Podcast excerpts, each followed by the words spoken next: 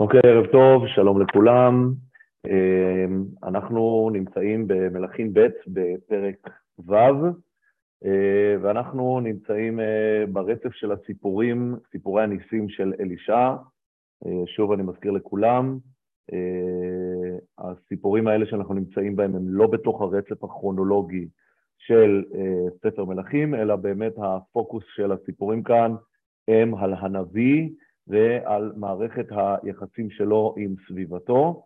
אה, וכשאנחנו מדברים על מערכת יחסים של הנביא עם סביבתו, ראינו, זה יכול להיות עם אה, עם ישראל, זה יכול להיות, זאת אומרת, העם שצריך את הנביא, זה יכול להיות עם תלמידי הנביא, זה יכול להיות עם מלך ישראל, זה יכול להיות עם מלכים אפילו של אה, עמים אחרים. לנביא יש השפעה על הרבה הרבה גורמים מסביבו, ובכל אחד מהסיפורים אנחנו רואים אה, איזשהו היבט אחר.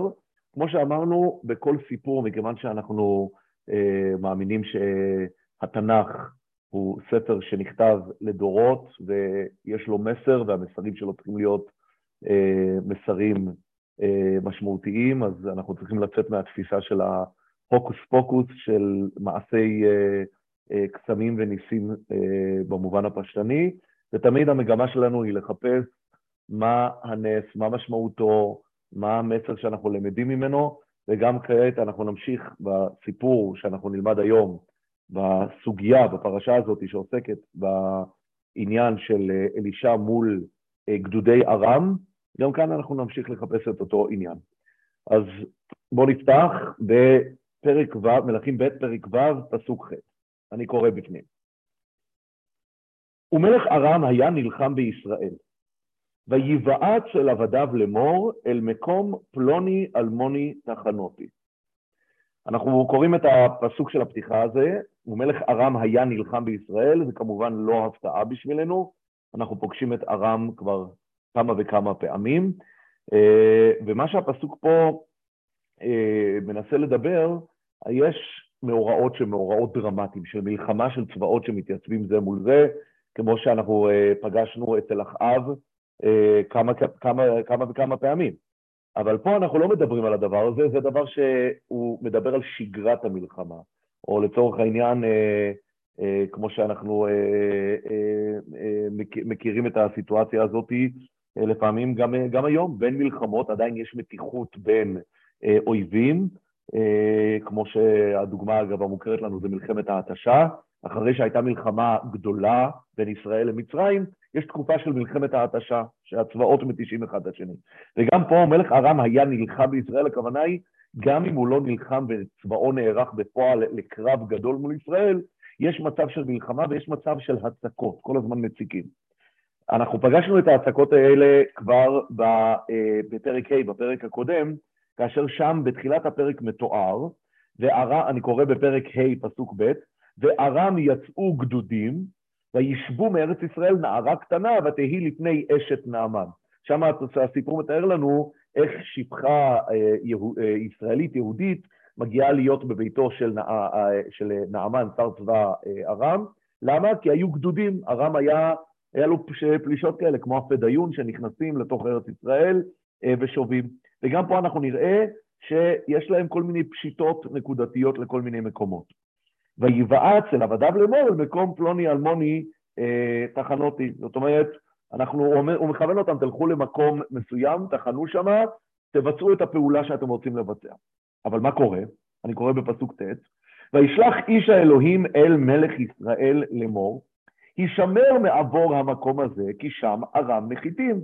זאת אומרת, יש לנו כאן, הנביא נותן למלך ישראל מידע מודיעיני מדויק איפה הגדודים הארמיים מציבים הערבים, ולכן הוא אומר למלך ישראל, תיזהר מלעבור במקום הזה, אוקיי? למה אלישע עושה את זה?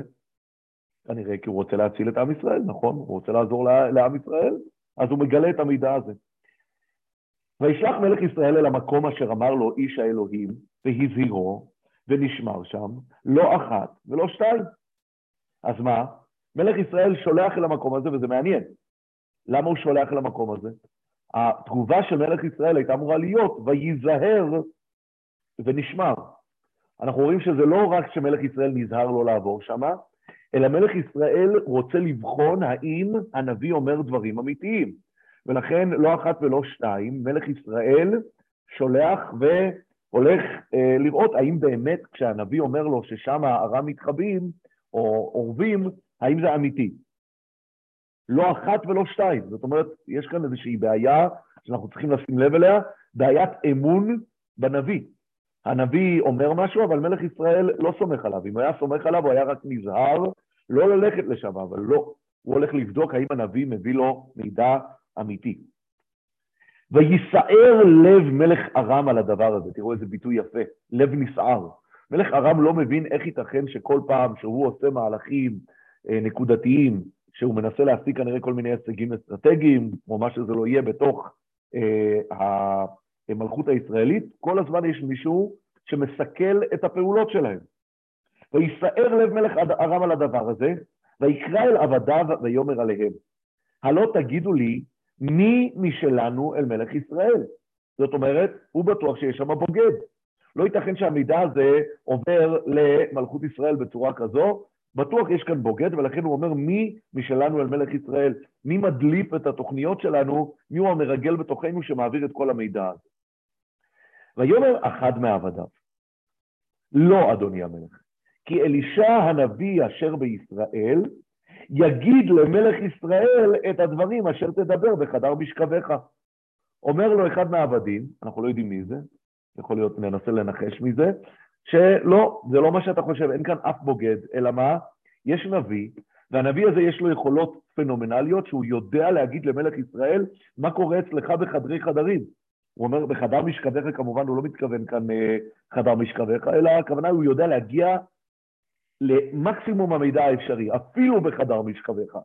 אה, כמובן שמה שרלוונטי לענייננו זה מה שקורה בחדר המצב של ממלכת ארם, איפה שחדר הפיקוד שבו מתקבלות ההחלטות הצבאיות, ואומר, הכל חשוף לפניו.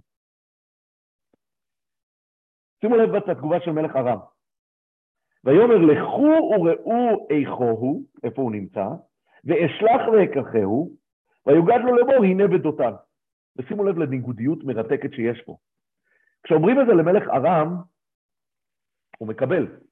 רק הוא אומר, אני צריך לתפוס את הדבר הזה. יש כאן כרגע איזשהו כלי מלחמתי מדהים, שאני חייב לראות ולהבין את הדבר הזה, או אני צריך לסכל את הפעולות של הנביא הזה. שימו לב כמה זה עומד בניגודיות למלך ישראל, שמלך ישראל, שהוא הנהנה מהסיפור הזה, הוא לא מקבל את, את זה שהנביא עושה איזה דבר מובן מאליו, נכון? מלך ישראל מה? הוא חושד. הוא אומר, הוא שולח מלך ישראל אל המקום, הוא רוצה לראות שבאמת הדברים האלה קורים. זאת אומרת, אנחנו בסיטואציה מורכבת, שמלך ארם, יותר מסתבר לו להאמין שנביא, הנביא הישראלי, הנביא היהודי, מסכל את הפעולות של, אה, ממלך, של הצבא שלו, הוא מקבל את זה בצורה הרבה יותר קלה מאשר מלך ישראל. ושימו לב מה הוא אומר, הוא אומר, אני רוצה ללכת ולתפוס את הנביא הזה. אומרים לו איפה הנביא הזה נמצא, הוא נמצא בדותן. וישלח שמה סוסים ברכב וחיל כבד, ויבואו לילה ויקיפו על העיר. הם רוצים עכשיו ללכת ולתפוס את הנביא. אגב, אנחנו נראה, זה לא, זה לא הפעם היחידה שנביא מאוים על ידי מלכים, כן? אנחנו יודעים שאפילו אליהו הנביא בעצמו היה מאוים על ידי אחזיה מלך ישראל שניסה לתפוס אותו, הוא היה מאוים על ידי האימא של אחזיה מלך ישראל, איזבל, שרצתה לתפוס אותו, רצתה להרוג אותו. פה אנחנו רואים נביא שרוצה, שמלך זר רוצה ללכת ולתפוס אותו. זו סיטואציה מאוד ייחודית ויוצאת דופן, שמלך חיצוני הולך לתפוס אותו. אגב, מערכת היחסים של אלישע מול עמים אחרים, מול מלכים אחרים, אנחנו כבר פגשנו אותה. פגשנו אותה עם נעמן שר הצבא, ואנחנו עוד נעסוק הרבה בהקבלות שיש בין הסיפור של אלישע מול נעמן שר הצבא, וגם שמה המלך הארמי משחק תפקיד, נכון? אנחנו יודעים שנעמן, כאשר הוא רוצה שאלישע ירפא אותו מצרעתו, הוא לא פונה לאלישע ישירות, הוא פונה למלך ארם, ומלך ארם פונה למלך ישראל ודורש ממלך ישראל לרפות את אלישע.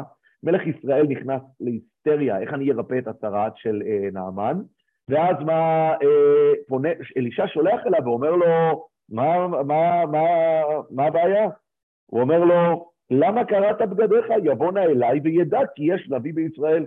זאת אומרת, אלישע רואה כחלק מהתפקיד שלו גם להראות למלכים, מלכי אומות העולם, שיש נבואה ולנבואה יש עוצמה, העוצמה של הנבואה היהודית, חשוב שהיא תגיע למלכים אחרים.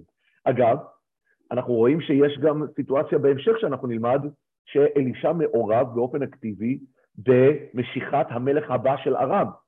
זאת אומרת, מלכות ארם זה דבר מאוד יוצא דופן, היא מקיימת. מערכת יחסים מול נביא מישראל.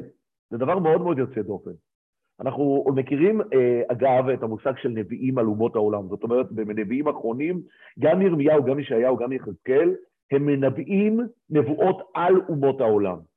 אבל זה נבואות שעומדים הנביאים פה בישראל, ומנבאים מה יקרה לעמים האחרים. במפגש של נביאים מול אה, עמים אחרים זה נדיר. הידוע מכולם כמובן זה משה רבנו, שעומד מול אה, פרעה, אבל זה, אה, יש כאן באמת מאורע אה, יוצא דופן. אגב, יש כאן עוד נקודה, אם כבר דיברנו על תופעות נבואיות, תמיד צריך לשים לב, נבואה, אנחנו מכירים, תמיד כששואלים אנשים על מה נביא מנבא, בדרך כלל אנשים יגידו באופן ספונטני, הנביא מדבר על העתיד. אבל צריך לדעת שהנבואה היא לא רק מדברת על העתיד, אנחנו יודעים שנבואה יכולה לדבר על העבר. איך אני יודע שנבואה מדברת על העבר? משה רבנו הרי עומד, נותן התורה, כותב נבואה, את כל ספר בראשית, נכון? ספר בראשית זה נבואה על מה שקרה בעבר, נכון? כאן אנחנו למדים על סיטואציה יוצאת דופן, על נבואה, על משהו שקורה בהווה, רק שהוא לא נמצא לידך, הוא נמצא במקום אחר. זאת אומרת, הנביא, אנחנו צריכים להבין, יש לו יכולת של ידיעה מה קרה בעבר, בהווה ובעתיד. יש גם עוד רובד שאנחנו לא דיברנו עליו עכשיו, שהנביא יכול גם לדבר על מאורעות שכולם מכירים, אבל להסביר מהו ההסבר, הרובד הרוחני שלהם. זאת אומרת, לתת פרשנות רוחנית לאירועים. זאת אומרת, זה לא רק לתת את הידע האקטואלי מה קורה, אלא לקחת ידע אקטואלי ולפרש אותו. אז זה, זה צריך לשים לב לעניין הזה, כי פה זה באמת מאורע יוצא דופן יחסית בנבואה שנביא מספר מה קורה במקום אחר, אוקיי? אבל בואו נראה מה, מה קורה פה. אחרי שהוא שולח את הסוסים ואת הרכב ואת החיל הכבד ללכת ולהביא את הנביא ומקיפים את העיר דותן שהוא נמצא בה, שעיר דותן אגב זה עיר שאנחנו מכירים אותה עוד מיוסף הצדיק, נכון? יוסף, מכירת יוסף, ואיפה שהוא מחפש את האחים, זה גם, זה נמצא בדותן. וישלח שם, אני, אני ממשיך, וישלח שם, זה מלך ארם, וישלח שם סוסים ורכב וחיל כבד, אה, זה קראנו כבר, סליחה, וישכם משרת איש האלוהים לקום, ויצא, והנה חיל סובב את העיר, וסוס ורכב. ויאמר נערו אליו, אהה אדוני, איכה נעשה? איכה נעשה? זאת אומרת, המשרת של הנביא, אנחנו לא יודעים אגב מי זה, יכול להיות שזה גחזי, זה המשרת שאנחנו מכירים, אבל כאן הוא לא נזכר בשמו, ויאמר נערו אליו, אהה אדוני, איכה נעשה? לא. זאת אומרת, איך, איך אנחנו נצא אה, מה, מהמאורע הזה שחיל ורכב כבד מקיפים אותנו פה אה, אה, בעיר? ואגב, אה, מעניין הביטוי כאן איכה, אחרי שאנחנו בכמה פסוקים קודם כתוב שמלך ארם בעצמו אומר, ויאמר לכו ראו איכו הוא.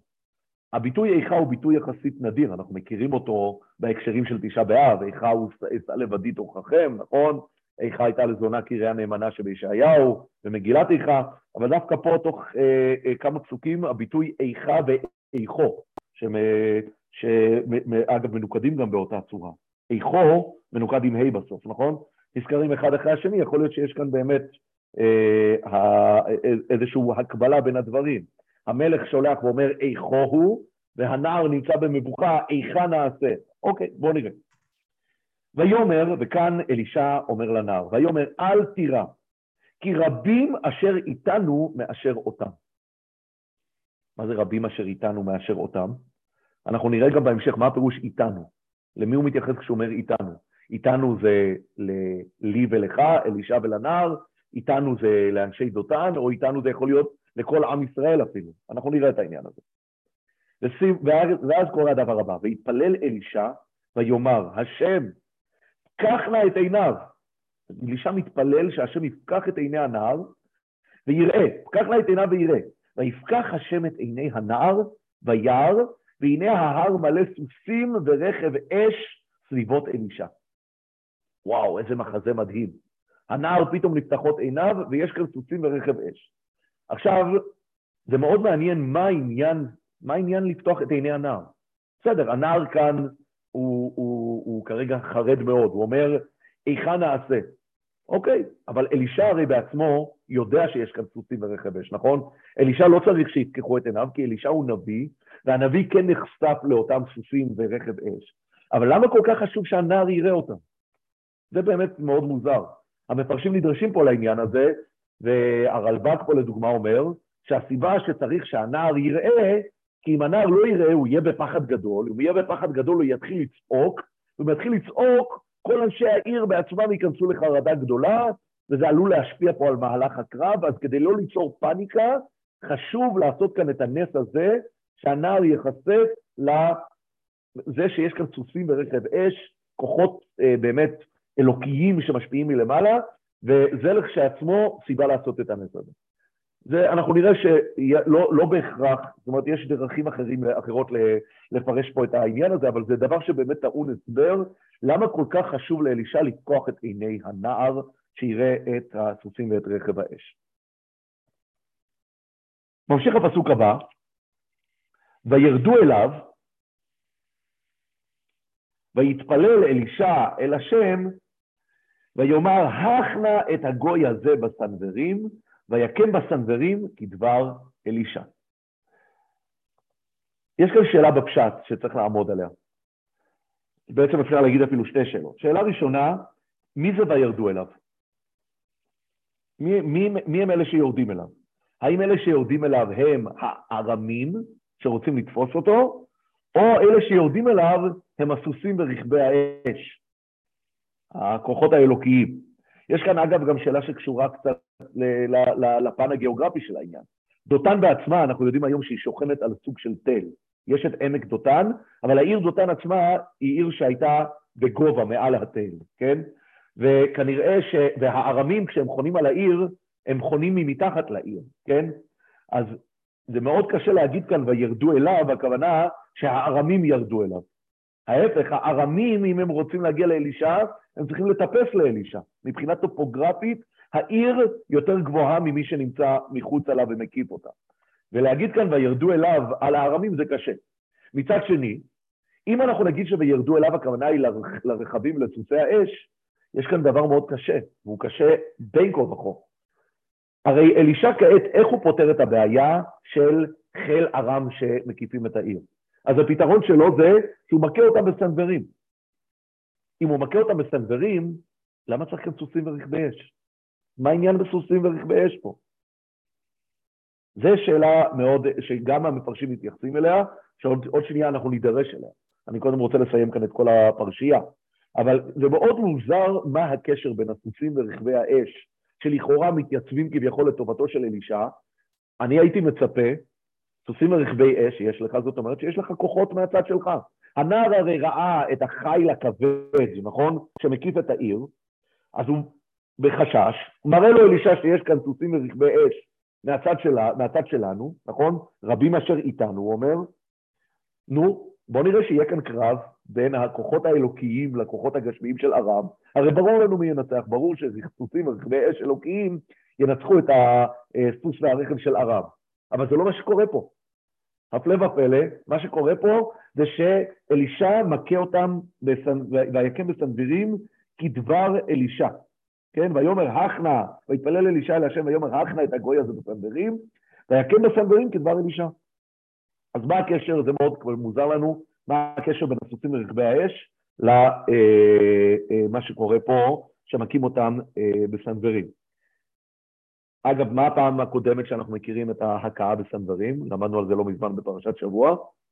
זה קורה, נו, שלב החידון הפתוח. מי מכה את מי בסנוורים? בסדום. בסדום, בסדום, יפה מאוד. בסדום אנחנו מכירים את המושג הזה של הכאה בסנוורים. והכאה בסנוורים אה, בסדום, מי מכה בסנוורים את מי? אתם זוכרים? המלאכים את אלה שבחוץ. המלאכים את אלה שבחוץ. זאת אומרת יש לנו תקדים לזה שההכאה בסנוורים מגיעה על ידי מי? מגיעה על ידי מלאכים. זה יכוון אותנו עוד מעט למה שאנחנו רוצים לומר פה, שכנראה שהסוסים ורכבי האש בעצמם הם אלה שיכו בסופו של דבר בסנוורים. וכנראה זה גם הסבר לביטוי וירדו אליו, מי זה וירדו אליו? הסוסים ורכבי האש הם אלה שיורדים כדי ללכת ולהכות בסנוורים. זה לא קורה, זה לא, זה לא שחיל ארם, חיל ארם הכוונה היא הסוסים והרכב של הארמים, הם אלה שיורדים לאלישע, לא ולא. הם נמצאים בתחתית ההר. סוסים ורכבי האש שראינו איפה הם נמצאים, הם נמצאים בצד של אלישע והנער, על ההר, אז הם יורדים לכיוון מטה, הם מצטרפים לאלישע ואל הנער, והם יכו בצנדרים את חיל ארם, אוקיי? בואו נמשיך. ויאמר אליהם אלישע, אחרי שהוא מכה אותם בסנוורים, ויאמר אליהם אלישע, לא, אגב, לפני כן אני חייב לשים, להגיד לכם דבר נפלא, שהמלבים אומר פה, והוא באמת אה, אה, אה, מרתק. יש כאן דבר והיפוכו. הנער לא, בהתחלה לא רואה, והשם מה עושה? השם פותח את עיניו. בטרילה לתפילה של אלישע, ואז הוא רואה את רכבי האש ואת הדברים. החיל הכבד של ארם בהתחלה רואה, מה הוא רואה? הוא רואה את אלישע. אבל אז השם בעצם מתפלל אלישע, ואז הוא מפסיק לראות, נכון? החיל, החיל, הפרשים של ארם מפסיקים לראות. זאת אומרת, יש כאן תהליך שקורה דבר, דבר בהיפוכו. הנער פוקח את עיניו ורואה את רכבי האש, החיל אה, אה, אה, של ארם, הרכב והפרשים, הם מפסיקים לראות אחרי התפילה, ובשתיהם כמובן התפילה קורית כמעט באותו נוסח, נכון? אם לפני כן כתוב ויתפלל אלישע ויאמר השם פקח נא את עיניו ויראה, כאן ויתפלל אלישע לשם ויאמר הך נא את הגוי הזה בסנוורים, כדי שלא יראה. שם כתוב ויפקח השם את עיני הנער, כאן כתוב ויקם בסנוורים, אוקיי? אז זה, זה מאוד uh, מעניין. אגב, אנחנו נראה את התהליך הזה חוזר על עצמו שלוש פעמים בפרק הזה. עכשיו ראינו שני פעמים, בואו נראה אחר כך מה קורה. אנחנו נמשיך, אחרי שבאמת חיל הרם הזה לא יכול אה, לראות שום דבר מה קורה, ויאמר עליהם אלישע, לא זה הדרך ולא זו העיר. לכו אחריי, והוליכה אתכם אל האיש אשר תבקשון.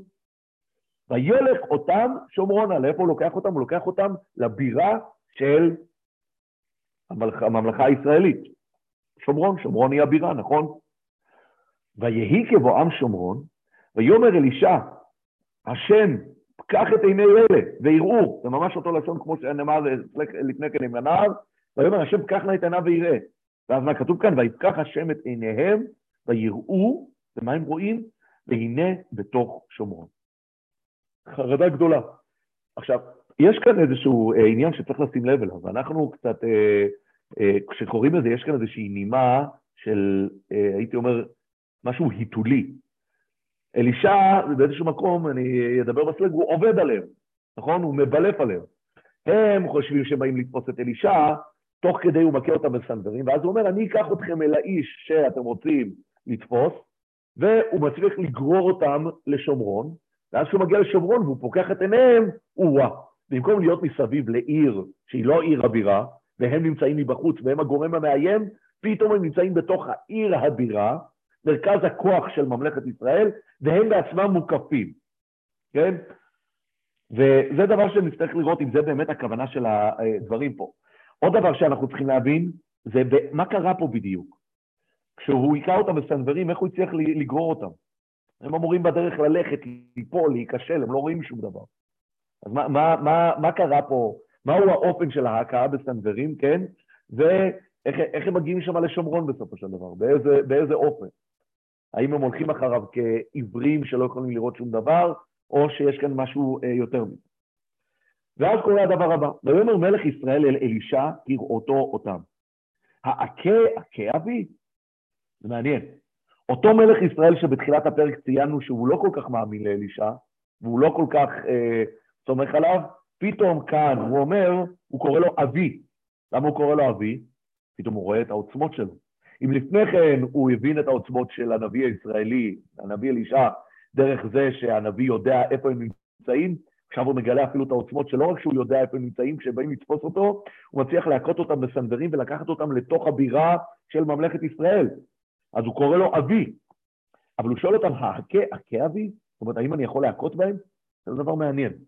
למה הוא צריך לבקש רשות מהנביא? בואו נראה מה, מה קורה בפסוק הבא. ויאמר, זה באמת התגובה של הנביא, לא תכה. האשר שבית בחרבך ובקשתך, אתה מכה. אתה יכול להכות רק את מה שאתה שבית לבד. שים לחם ומים לפניהם ויאכלו וישתו וילכו לאדוניהם. אלישע אומר לו, הדבר האחרון שהיינו חושבים. הוא אומר לו, הרי יש כל כך הרבה דברים שיכולים לקרות חוץ מאשר להאכיל אותם, כן? זה יכול להיות, או תשאיר אותם בחיים, אבל שהם יהיו בשבי, הם יהיו קלפי מיקוח, כן? או שזה אה, יכול להיות שתשחרר אה, אה, אותם, אבל לפחות בצורה, אולי בצורה מבזה. אנחנו מכירים שליחים של מלך שחזרו למלכים שלהם בצורה מבזה, נכון? אנחנו מכירים מדוד המלך, שליחים שחזרו, שגלחו להם את חצי זקנם והכול. זה גם יכול להיות אה, אופציה, אתה... זה. אופציה שלישית זה לשחרר אותם כרגיל. כאן הוא אומר את הדבר לכאורה הכי אה, אה, הפוך שיש. תשאיר אותם ותאכיל אותם. עכשיו, זה לא רק שהוא מאכיל אותם, כתוב כאן, ויכרה להם קירה גדולה ויאכלו וישתו. לפני כן שים לפניהם לחם ומים? לא, זה לא לחם ומים, זה קירה. קירה זה ממש יושבים ביחד ואוכלים, זה סעודה גדולה. וישלחם וילכו לאדוניהם. שימו לב לסיומת, והסיומת כאן היא מאוד מאוד חשובה. כי הרבה פעמים מהסיומת אתה למד מה המטרה של כל הפרשייה. ולא יספו עוד גדודי ארם לבוא בארץ ישראל. זה הסיומת של הסיפור. אחרי זה יהיה כבר סיפור אחר. אם זה הסיומת של הסיפור, זה אומר שמתחילת הסיפור, הנושא המרכזי הוא איך אנחנו יכולים, איך אלישע יכול לדאוג שגדודי ארם יפסיקו לבוא לארץ ישראל. שזה דבר שעצמו מפתיע.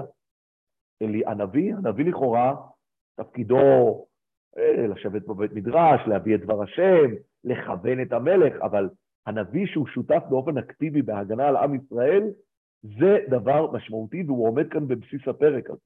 הוא עומד כאן בבסיס הפרק בכמה וכמה מובנים. אני אקדים כאן את הסוף, אני אגיד לכם על הנושא, כי התחלנו לדבר על הנושא של סוסים ורכב, אבל יש לנו כאן עוד הרבה נושאים שאנחנו צריכים ליישב, אבל אני, אם נדרשנו לנושא הזה, אני כן רוצה להתייחס לדבר הזה. הרי הנושא של הסוסים והרכב, אנחנו פגשנו אותם כבר אצל אה, אה, אליהו הנביא, נכון? פגשנו אותם אצל אה, אליהו הנביא, כאשר הוא עולה ואלישע נמצא איתו, אז כתוב שם שהוא עולה לשמיים בסוסים וברכבי אש. הדבר הזה, ראינו שהוא היה גם המבחן של אלישע, האם הוא יהיה נביא או לא יהיה נביא, נכון? אם תראה אותם, אתה תהיה נביא, אם לא, לא תהיה נביא. שזה מאוד מרתק ביחס לפרק שלנו, כי גם בפרק שלנו אנחנו רואים שיש כאן אירוע שעוסק ביכולת לראות את הרכב ואת הסוסי האש, נכון? אנחנו רואים שהנער אצלנו לא יכול לראות אותם. שזה מדגיש לנו, לאלישע יש כבר איזושהי יכולת, אצלנו הרי בפרק זה אפילו לא מתואר כמשהו יוצא דופן שאלישע רואה את סוסי, הסוסים ורכבי האש. ברור שיש לו את היכולת הזאת. דווקא הנער אין לו את היכולת, אז הוא צריך איזושהי פעולה מיוחדת. פעולה מיוחדת כמו שאר הפעולות שאלישע עושה בפרק, שהוא צריך, הוא סוגר את העיניים לחיילים הארמיים, אחר כך פותח גם הנער שלו, הנער שלו לא נמצא במדרגה הזאת. אבל אלישע בעצמו, מתי הוא זוכה למדרגה הזאת? כאשר הוא נפרד מאליהו, כשאליהו עולה אה, לשמיים. עכשיו, אותם סוסים ורכבי אה, אה, אש, כבר למדנו מה המשמעות שלהם אצל אה, אליהו. הסוסים ורכבי האש זה המגן של עם ישראל. כבר ראינו שם גם בתרגום יונתן, אני לא זוכר את זה בעל פה, שכחתי לרשום את זה לעצמי. הסוסים ורכבי האש, הוא אומר, אתה, אבי, מה זה אבי אבי רכב ישראל בפרשיו? אז תרגום יונתן מתרגם את זה, האיש שמגן על עם ישראל יותר מסוסים ורכב פיזיים, כן? ככה, ככה, זה התרגום של, אה, שמופיע שם. ודיברנו על זה שם, שאחד מהתפקידים של אליהו הנביא, וזה אחד מההיבטים המשמעותיים, זה שכשאחאב מתייצב למלחמה מול ארם, שוב ושוב התפקיד של הנביא זה להזכיר לו, להשם הישועה. הקדוש ברוך הוא זה שמביא את הניצחון. איך הוא מביא את הניצחון? באמצעים האלוקיים שלו. אבל אתה חושב שאתה נלחם באמצעים של בשר ודם? לא ולא. יש כאן סוסים ורכב, והסוסים ורכב זה הכוחות האלוקיים שפועלים למען עם ישראל, כן? ואגב, הנה, אני מצטט, הרד"ק שמה כותב, כן? ומה שנראה רכב אש וצוצי אש לאלישע, להודיע בו כי בהעלותו עלה מישראל רכבו ופרשיו. כמו שאמר אלישע, אבי אבי רכב ישראל בפרשיו. זאת אומרת, הרד"ק מסביר שכשאלישע אומר אבי אבי רכב ישראל בפרשיו, הוא אומר, נעלם לנו הכוח המגן שלנו. הנה אצלנו, אלישע בעצמו, אנחנו רואים שיש רכב ואש שמתגייסים לטובתו, זאת אומרת שהוא נמצא כאן באותה מדרגה של אליהו הנביא, שיש בכוחות, ביכולתו לגייס את הכוחות האלוקיים, בין אם אנחנו מדברים על הכוחות הפיזיים או על הכוחות הסימבוליים, כן? של המלאכים וסוסי האש שיכולים לבוא אה, אה, לעזרתו, כן? וגם פה הכוחות האלה מדברים על כוחות כאילו צבאיים אלוקיים שהולכים ומגינים אה, אה, עליו. וגם מגינים עליו, מגינים על עם ישראל. ולכן אני חושב שכשאלישע אומר לנער, אל תירא, כי רבים אשר איתנו מאשר אותם, שאלנו מה זה איתנו, האם איתנו, אותנו, זה הכוונה היא אה, אלישע והנער, אנשי דותן או עם ישראל, התשובה היא, אני בטוח שהכוונה כאן לעם ישראל, רבים אשר איתנו, הכוונה היא עם ישראל, כי זה הנושא, בדיוק כמו שמופיע אצל אליהו, כשעם ישראל מתייצב מול עם זר, אנחנו דיברנו על זה, תמיד המסר הנבואי צריך להיות, יכול להיות שאתם יש לכם אלה ברכב ואלה בסוסים. אנחנו בשם השם אלוקינו נזכיר. לנו יש את הכוחות מלמעלה. והכוחות האלה מלמעלה זה אומר רבים אשר איתנו, והוא פוקח את עיני הנער כדי לראות שיש כאן כוחות שהם כוחות לא טבעיים, שהם פועלים לטובתנו. וזה הסיפור פה, כמו שאמרנו, יש כאן הר שמלא בסוסים ורכב אש, וההכרה בסנוורים קורית דרכם. הסוסים והרכב האש הם אלה שמתגייסים לטובתנו, וזה מה שבסופו של דבר מביא את אלישע להצלחה שלא יאספו עוד גדודי ארם לבוא בארץ ישראל. גדודי ארם הללו, עוד שנייה, עוד, עוד, עוד בהמשך אנחנו נלמד עוד אופנים שאלישע משפיע, אבל אחד מהאופנים המובהקים זה שהם מבינים שמתמודדים כאן עם כוח, הוא כוח לא טבעי. זה כוח יוצא דופן. זה כוח שגם יכול לגלות לאלישע איפה הם מסתובבים, וגם כאשר הם יבואו לתפוס את אלישע, הכוח הזה יכול לבוא ולהיות מנווט על ידי הנביא באופן ניסי למקומות אה, אחרים. אני חושב שכל הסיפור הזה של ההגנה של הנביא על עם ישראל, דרך זה שהוא מוכיח למלך הנוכרי, למלך ארם, שלעם ישראל יש כוחות יוצאי דופן, זה באמת המשך ישיר לסיפור שלמדנו עם נעמן. וזה בולט בכמה וכמה אה, הקשרים. קודם כל, הסיפור הזה של הגדודים שתוקפים את עם ישראל, שכעת ההצלחה הגדולה של, של, של, של, של הסיפור אצלנו זה שהם מפסיקים לבוא, הרי אנחנו יודעים מאיפה זה מתחיל, זה מתחיל עוד לפני הסיפור של נעמן. כמו שלמדנו בתחילת הסיפור של נעמן, שיש שם נערה יהודייה שהיא נשבית על ידי אותם גדודים, נכון? עכשיו, יש כאן אה, מתח, אה, בשני הסיפורים אנחנו מתמודדים במתח שיש בין ארם לבין ישראל, שהנביא מתערב במתח הזה, נכון? וכמו ששמה הנערה מספרת שיש נביא בישראל, כן? הרי מה היא אומרת? ותאמר אל גבירתה, אכלי אדוני לפני הנביא אשר בשומרון, אז יאסוף אותו מצרעתו. כמו ששם הנערה מביאה מידע שיש נביא, גם פה הם מביאים שיש מידע על זה שיש נביא. אגב, המידע הזה אנחנו רואים שהוא מידע שאפילו הפך להיות יותר נפוץ. כי אם שם הרי מי הביא את המידע? מי שמביא את המידע שם זה נערה יהודייה שהייתה בישראל, והכירה את הנביא והיא מביאה מידע חדש. כאן מי שמספר את זה, זה כבר אנשים מהמעגל הקרוב של מלך ערב. וגם כאן, אגב, הם יודעים להגיד, שמה? הם יודעים כבר אה, אה, לקרוא לו, כן? כי אלישע הנביא אשר בישראל. שם הרי מה הנערה אומרת? יש נביא. לא, היא לא אומרת את השם שלו, כי השם שלו לא יגיד להם שום דבר. פה אנחנו כבר מדברים על נביא מוכר, כן? אז זה עוד הקבלה שיש כאן. כמו ששם, אגב, כתוב אצל נעמן, שכשנעמן מגיע אל הנביא, מה כתוב? כתוב שהוא, שהוא מתייצב אצלו בפתח הבית, ויבוא נעמן בסוסיו וברכבו. הוא מתייצב שם עם סוסים ורכב, בדיוק כמו שגם פה, סוס ורכב מתייצב, כן? אמ, ועוד דבר מרתק, כמו שגם שם וגם פה, אלישע מתייחס בצורה יפה לארמים. כמו ששם הוא רוצה לעזור, הוא לוקח את נעמן, הוא מסייע לו לרפא אותו מצרתו ושולח אותו חזרה לארם עם מסר, ומה המסר? המסר הוא, יש שם נביא בישראל, יש לו כוחות פנומנליים, הוא בא לטובתנו, הוא בא לעזרתנו, גם פה. אותם שליחים, תחשבו על השליחים האלה שחוזרים לארם, הם חוזרים עם מסר שהוא מסר חיובי. הוא מסר חיובי. יש שם הנביא, והנביא הזה הוא לא פה כדי להיות נגדנו. הוא יכול להיות, הוא בא אה, אה, בדרכי שלום, אוקיי?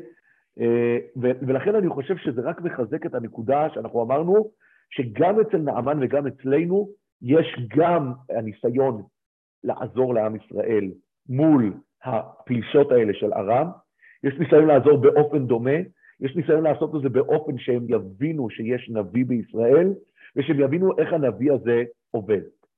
עכשיו, הסיפור הזה שוב פעם, כמו שאנחנו רואים גם בסיפור הקודם אצל נעמן, זה פועל בצורה מעניינת שבה מלך ישראל בעצמו לא שותף כל כך לאירוע הזה. הרי גם שמה, כשמלך ארם, אנחנו תיארנו את זה בזמנו, מלך ארם לא שולח למלך ישראל, אני רוצה את אלישע. הוא שולח למלך כדי שירפא את הצרת של נעמן. זה לא מה שקורה. הוא שולח לו ואומר לו, תרפא את הצרה. ומלך ישראל קורע את בגדיו. הוא אומר, מה זה הדבר הזה? אני יכול לרפא צרעות? הוא מתענה לי. רואים שמלך ישראל שמה לא מאמין בנביא, כמו שגם אצלנו מלך ישראל לא מאמין בנביא, נכון? ובשניהם התפקיד של הנביא זה להוכיח את היכולות שלו גם למלך ארם וגם למלכות הארמית, שם זה דרך שר הצבא, פה זה דרך החיל והפרשים, וגם למלך ישראל. וזה חוזר על עצמו הפרדיגמה הזאת, שמלך ישראל אצלנו ראינו שהוא לא מאמין, והוא צריך לבדוק את הנביא כמה וכמה אה, פעמים, ויותר מזה, אנחנו יודעים שהסיטואציה שכנראה מלך ישראל לא ראוי לניסים האלה. מדובר כאן על מלכים רשעים, אנחנו מתמודדים עם הדילמה אה, אה, הזאת כבר מתחילת דרכו של, של אליהו עם אחאב, ואחר כך עם כבר הדור השני שאנחנו מתמודדים פה, שזה יהורם, ועדיין אלישע מבין שיש כאן תפקידים שאני צריך להראות גם למלך ישראל ולכל מלכות ישראל וגם למלכים שמסביב שיש נביא בישראל. מה שעוד דבר מעניין לראות פה, זה את התהליך של ההתפתחות שיש בין שני הסיפורים. כי הרי שמה, לכאורה, נעמן חוזר, הוא צר צבא, הוא נמצא במעגל הקרוב של מלך ארם. הוא חוזר ומספר למלך שלו על המאורעות האדירים, על הנס האדיר שעשה לו אלישע, הוא ריפא אותו מצרתו על ידי הטבילה בירדן, נכון? וכאשר מגיע פה המלך אה, אה, ארם, כן? אז קודם כל ציינו את זה שמלך ארם יודע ומקבל את זה שיש נביא הרבה יותר מהר ממלך ישראל, אבל עדיין מה התגובה של מלך ארם? הוא רוצה לתפוס את הנביא. שזה יש כאן דבר שהוא פרדוקס. עד כמה שאתה מאמין שהנביא יודע את כל מה שאתה מתכנן, איך אתה יכול ללכת ולתכנן לתפוס את הנביא? הרי הנביא ידע שזה מה שאתה מתכנן לעשות, אז הוא יוכל להתחמק. זאת אומרת שגם מלך ארם, אנחנו מגלים פה שהוא לא כל כך, הוא אמנם חושש אולי שיש כאן נביא, אבל עדיין הוא חושב שהוא יוכל לתפוס אותו. אגב, המלבים שואל את השאלה הזאת, המלבים אומר, ויפלא מאוד, אחר שנודע לו שהנביא יודע כל תעלומות, כל שכן שידע שרוצה לקחתו וישמר מפניו, כן?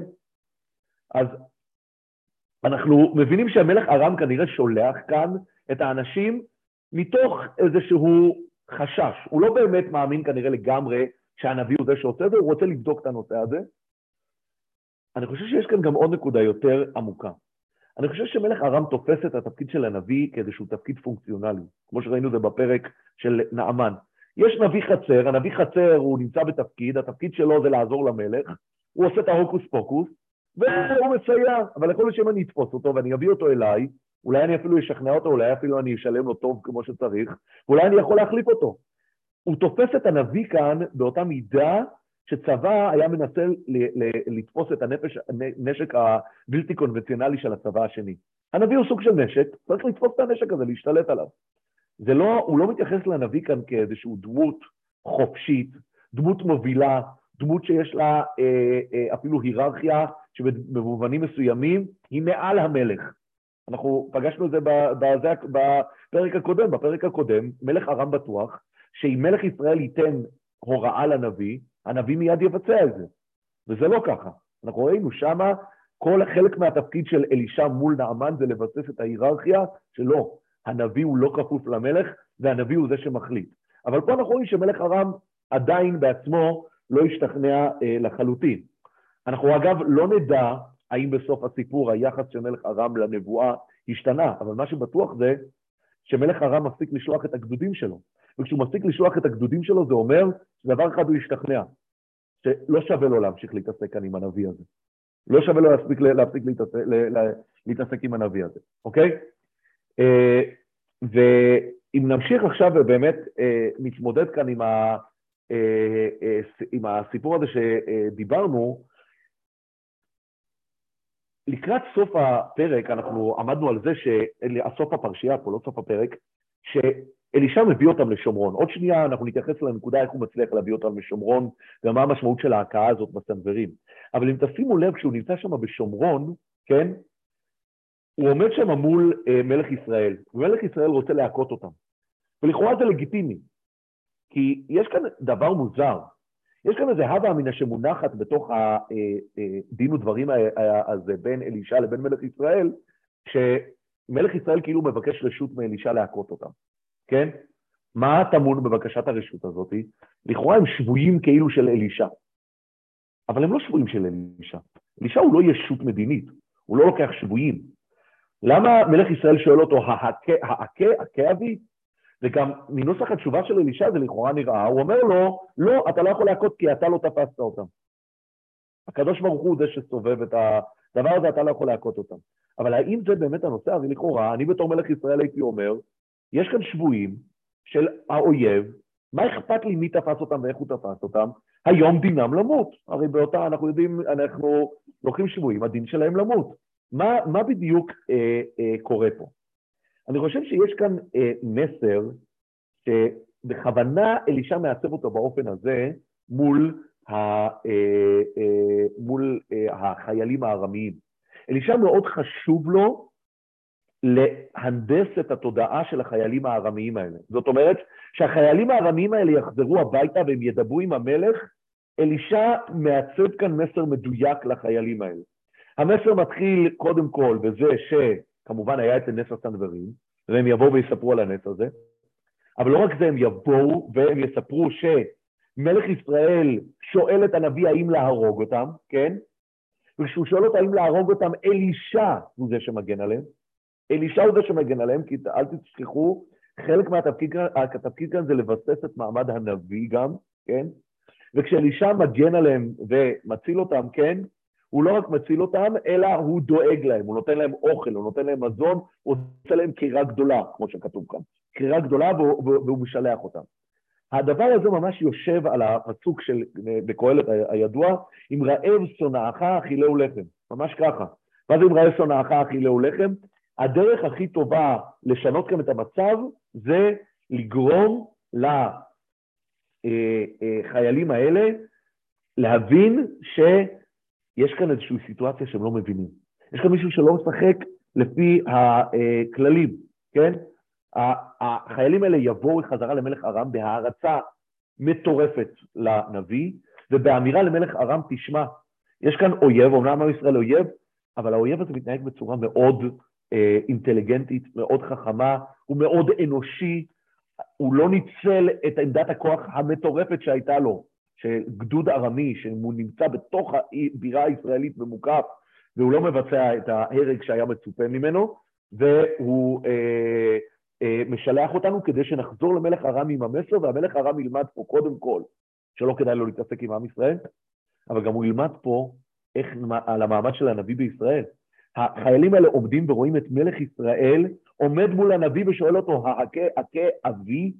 זאת אומרת, יש כאן גם היררכיה. הוא מבין את התפקיד של הנביא בישראל, הנביא בישראל הוא זה שמכתיב למלך ישראל מה לעשות. המסרים הללו שהוא חוזר אותם למלך ארם, זה לא כתוב כאן, אבל ברור שמשפיעים על מלך ארם תודעתית, כי עובדה שההחלטה האסטרטגית של מלכות ארם זה ולא יספו את גדודי ארם לבוא בארץ ישראל. נשאר לנו עדיין פתוח להסביר קודם כל באיזה אופן נעשה הנס של הסנוורים, נשאר לנו להסביר כאן, אה, אה, כשהוא לקחו אותם אה, לשומרון, מה היה המטרה בתוך כל האירוע הזה, אבל בעזרת השם את זה אנחנו נלמד בשבוע הבא, נרחיב בעניין הזה. תודה רבה לכולם.